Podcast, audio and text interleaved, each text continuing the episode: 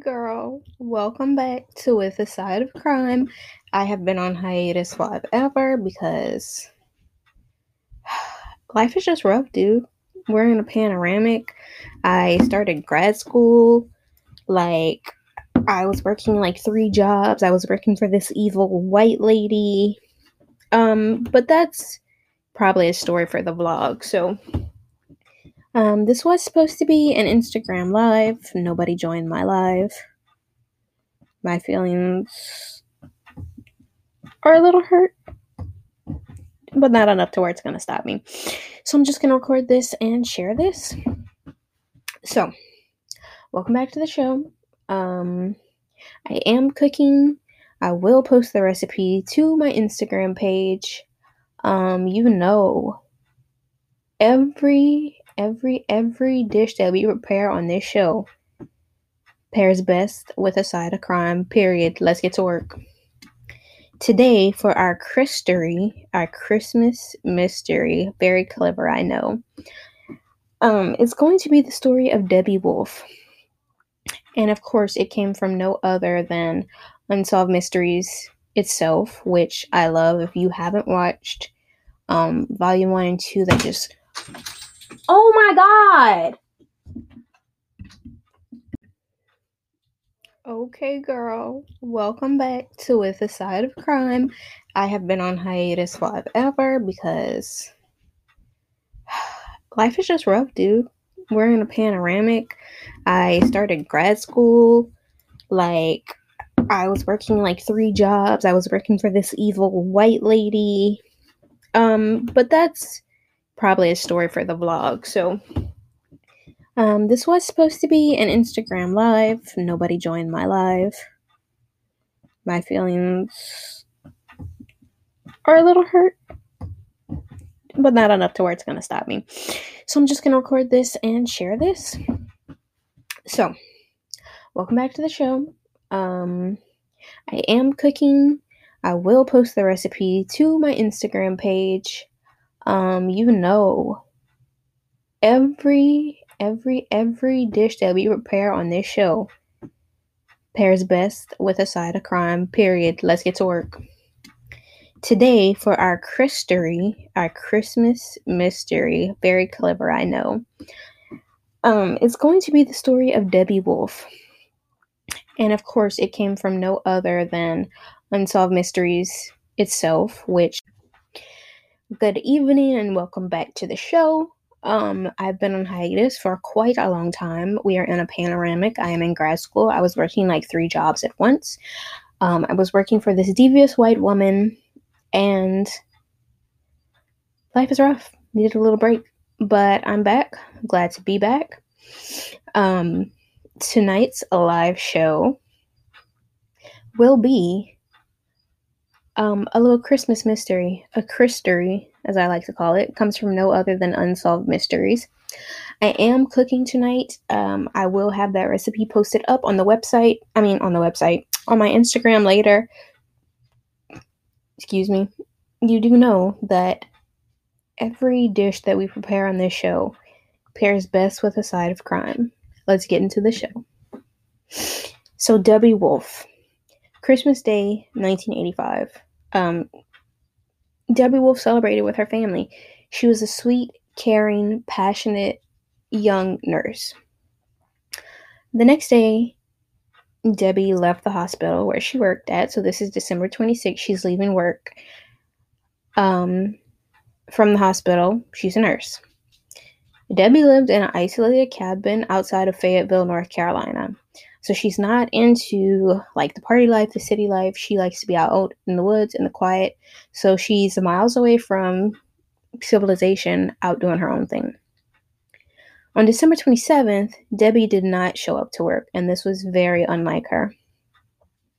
Debbie's mother, Jenny, her father, and one of her friends went to her home to check on her, and they were stunned by what they found.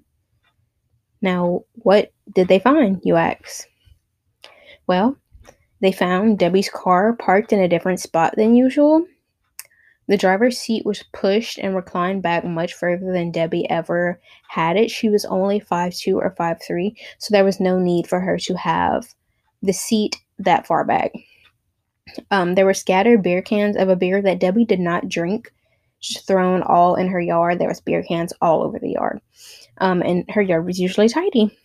Her dogs were not fed, which, if you have dogs, multiple dogs, you're likely a dog lover and you feed your babies. Her dogs were not fed. Her uniform was thrown on the floor in the kitchen. Her purse was shoved under her waterbed in a very hard to reach, awkward spot. And then there was also a strange message on Debbie's answering machine saying that she hadn't been to work for days um, when she was actually at work the night before, and that whoever it was hoped that she wouldn't miss any more of her shift. Which, if if that was the case, uh, she would have had been at her shift if she had showed up. She would have been at her shift for like hours already. So it was just a very uh, bizarre call to have on her answering machine, and her family her family thought that.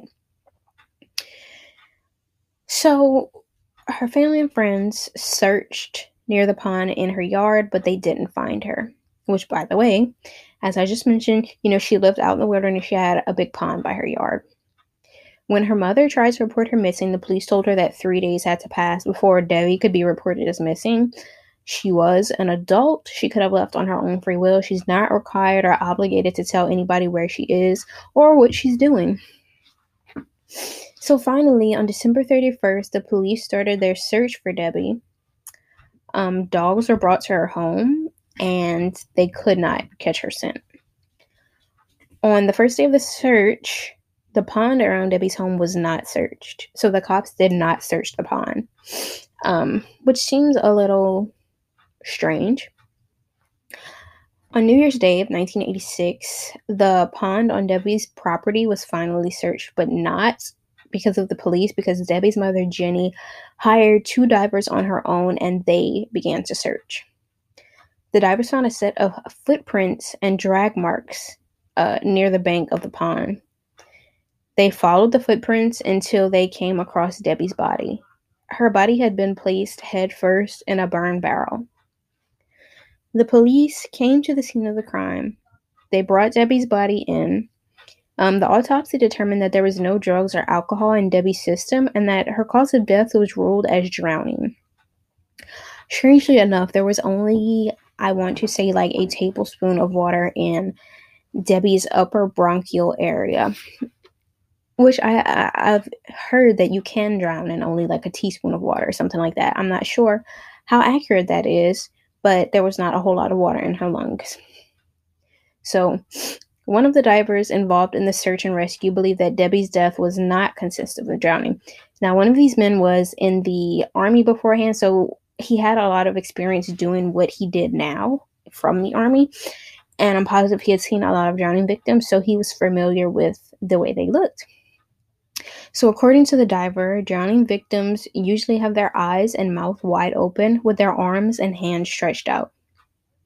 And that was not the case with Debbie. As I said, she was head first in a barrel, which just seems um, unlikely for a drowning victim. Debbie's body was not in the condition was not in this condition and her skin was clean despite the pond itself being dirty. So the police suspected that Debbie drowned accidentally by falling in the pond when playing with her dogs. Her family and friends did not believe this for the obvious reason that her body was found in a barrel. However, the investigators claimed that there was no barrel at all whenever the divers specifically said that they had found Debbie in a barrel. Investigators claim that rather than seeing a barrel, the divers had seen Debbie's jacket ballooning out around her in the water. But the divers definitely said that they saw a barrel. Now, Debbie's mother overheard investigators say that they were considering bringing the barrel in for evidence on a previous day that they had searched. And to top things off, several people remembered seeing the barrel on the side of Debbie's house in the days leading up to her death it was something that she used for target practice. When Debbie's mother went to her home on December 27th, the barrel was gone, but the ground was indented where it had been before. Some months after Debbie's death, her mother was able to examine the clothes that Debbie was found in. She didn't recognize any of the clothes as Debbie's. Um, as a matter of fact, she became convinced that the clothes did not belong to her daughter Debbie. The pants were too large. The jacket she was in did not belong to Debbie or her brother. Um, and they only say this because she had previously borrowed a jacket from her brother. The cup size of the bra she had on was three times too big for Debbie's breasts, and the shoes on her feet were three sizes too big. Debbie had on a Pittsburgh Steelers shirt that Jenny had never seen before. The jacket Debbie was wearing was a men's small, and it was brand new. There was no sand, lint, or debris inside the jacket of all, despite at all, despite being um, in the dirty, murky pond water. So it, it made her family think, you know, if she was in the water for six days, why was the jacket free from markings and dirt and debris? If the pond was full of silt, why was Debbie so clean and why were the clothes so clean? But despite all this, the police argued that Debbie had drowned and that the clothes belonged to her. However, her family suspects that Debbie was held, tortured, killed, and then put into the barrel. And then the killer came back a few days later and took the barrel whenever the cops came to search for it. They also found a necklace containing an evil eye on Debbie's person. Now, her mother never knew Debbie to own anything like that. If you don't know what the evil eye is, it's like it's like when somebody is, I think, don't quote me on this. I think it is when to, prevent negativity from entering your life. Like whenever somebody looks upon you negatively or wishes negativity on you, it reflects back and goes to them. Debbie was a good swimmer. So this poses, you know, a little problem, doesn't it, with the scenario that the investigators are trying to cook up um, she was found only about 30 feet from the bank of the pond. So, about five feet in to the pond, the water was only knee deep. So, 30 feet away from the bank wasn't super deep either. So, how could she have drowned in water that was that shallow, even though she was a good swimmer? Well, the investigators claim that Debbie became confused and disoriented in the cold water and that the big jacket she was wearing held her down, and she was a victim of immersion syndrome. Um, like I said earlier, only half a teaspoon of water was found in Debbie's upper bronchial area. So, Debbie's mother believed that a hospital volunteer was to blame for her death. Debbie was in charge of the volunteers at the hospital, one had a history of mental illness and he really bothered her. Um, he would often ask her out on dates and even got her home phone number and would call claiming to know where she lived. Jenny believed that one of the volunteers took Debbie hostage, kept her alive for a few days, and then killed her. She thinks that the killer then returned to the scene of the crime and removed the barrel to make Debbie's death look like an accident. Both suspects were interviewed, one had an alibi, and there was no evidence to support that the other played any role in Debbie's death. Um, and up until her death, which Debbie's mother, father, and brother, I believe, have all passed away, but they have maintained that she was murdered. So there are a lot of suspicious details. Um, there's just a lot of suspicious circumstances in this case, and I would love to know what you think happened to Debbie Wolf? Um, do you think it was an accident? Do you think she was murdered? It is a little suspicious to me, and no one asked my opinion, but I am going to side with um, she was murdered. I don't think it was an accident.